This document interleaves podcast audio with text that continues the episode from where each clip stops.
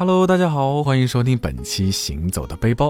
本节目是由长安福特锐界特约播出，并由喜马拉雅、US Club FM 联合制作播出。我是本期的主播大江，欢迎大家关注我的微博“谦大江”，谦虚的谦，与我分享有趣好玩的旅行体验。我想和你去稻城。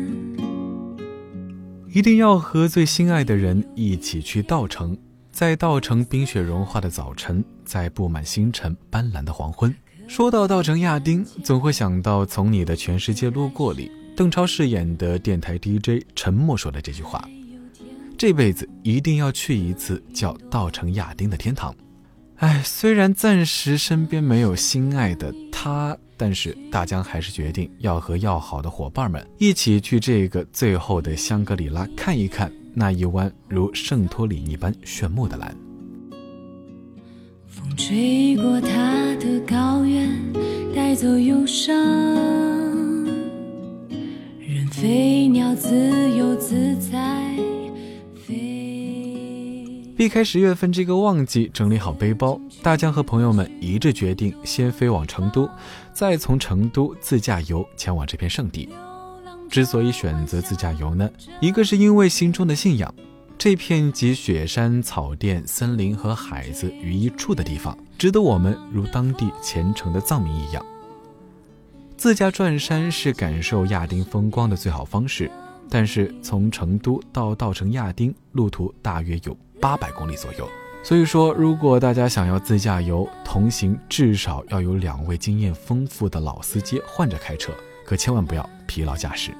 说到这里呢，有一个小小的 tips，自驾游选车也是非常非常的重要。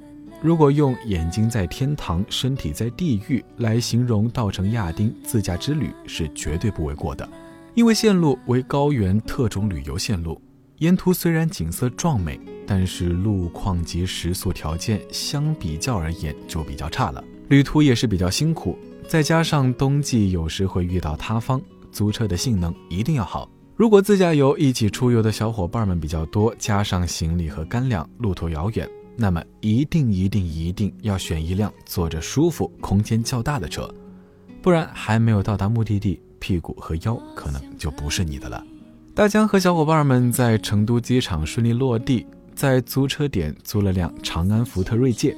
上车后觉得还是很舒适的，空间也比较大，后面两排可以电动一键折叠，能坐人也能放行李。把行李安排好，我们就准备踏上我们的前程之旅。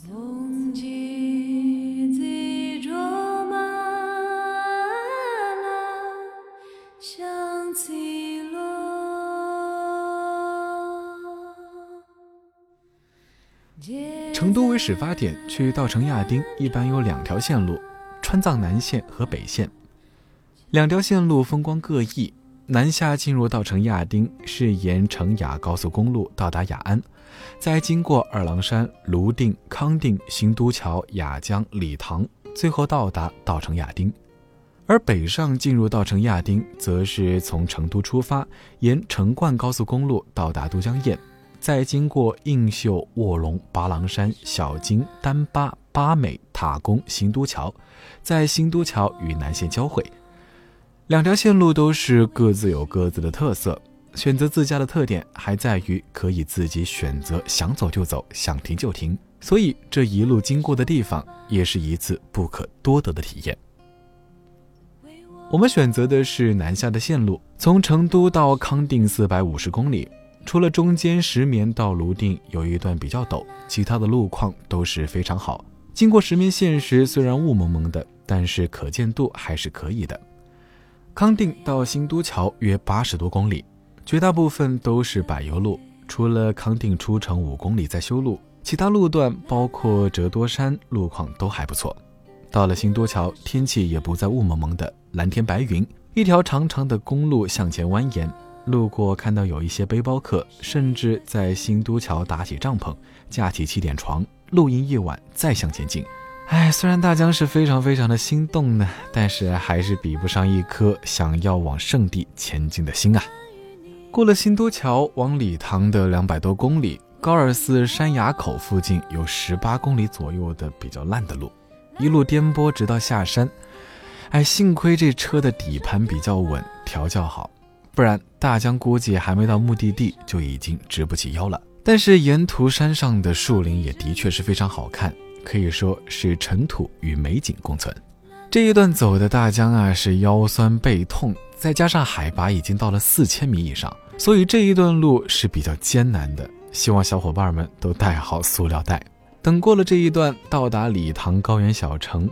这座悬在高空的城市，自古以来就是茶马互市上的重镇。在这里可以看到很壮观的大片草原，和红原若尔盖不一样。世界高城的草原像是呼伦贝尔草原般那般辽阔。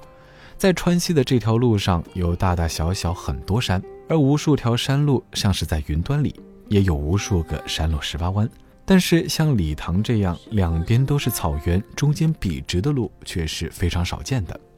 离开小城，再前往稻城的话，只需要一百五十多公里，中间翻过两座四千多米海拔的山，一路上云都非常的低。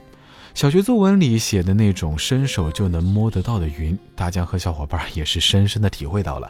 随着海拔上升，有高原反应的小伙伴们真的是要备好药了。翻过山，看到街道两旁都是青杨树，便知道稻城就在前面不远了。路过的湖心岛很漂亮。但是，唉，和小伙伴已经非常非常疲惫了。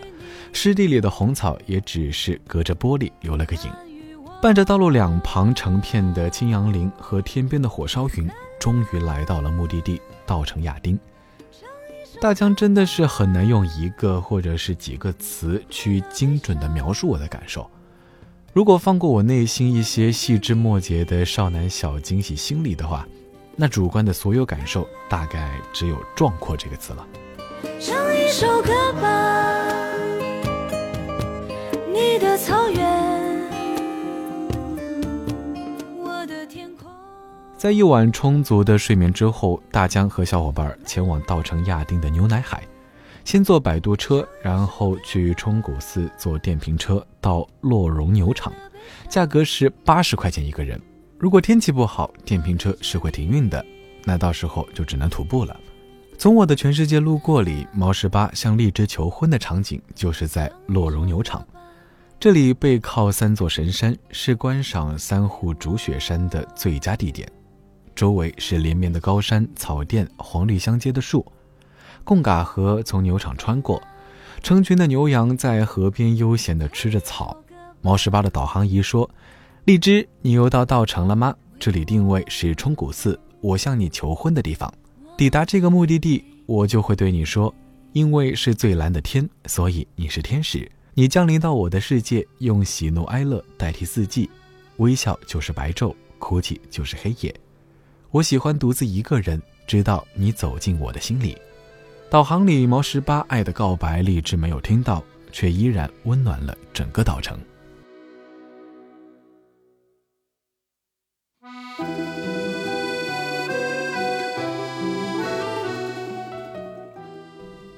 从这里到牛奶海可以选择骑马或者徒步，虽说徒步才是来到稻城亚丁的真谛，大概要两三个小时就可以到牛奶海。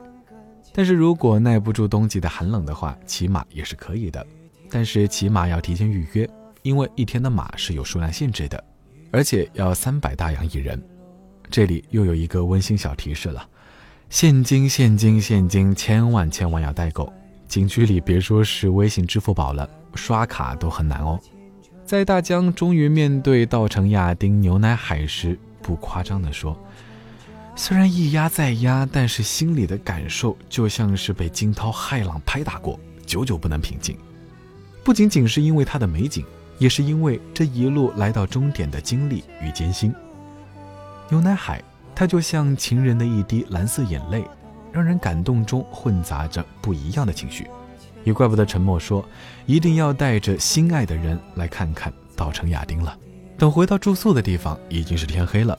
但是在稻城，最不爱开夜路的小伙伴也爱上了在夜晚前景。从车上的大天窗往外望去，成片的星空，可能是大家能想到的最浪漫的事情了。幸好天窗够大，不然大江和小伙伴可能要为了谁坐后座打起来。打开天窗，站起身，爬上车顶，还能体会一把拍电影的感觉。如果你带上了长枪短炮，想要好好的拍一拍稻城的星空，那你可以去稻城的杨树林，比较靠近稻城，而且就在公路边，至少不用摸黑走路回城。地方也挺好找，就在稻城前往亚丁的路上，大多数游客都会经过。如果是新手，不太愿意跑太远，可以在亚丁村拍摄，只是可能会有一点点的光污染，总体还是非常的震撼。还有雪山作为中景，当然。如果手机拍不出很好的银河，那就把它保留在记忆里，也算是属于自己的一份美好了。请往前走，不必回头，在终点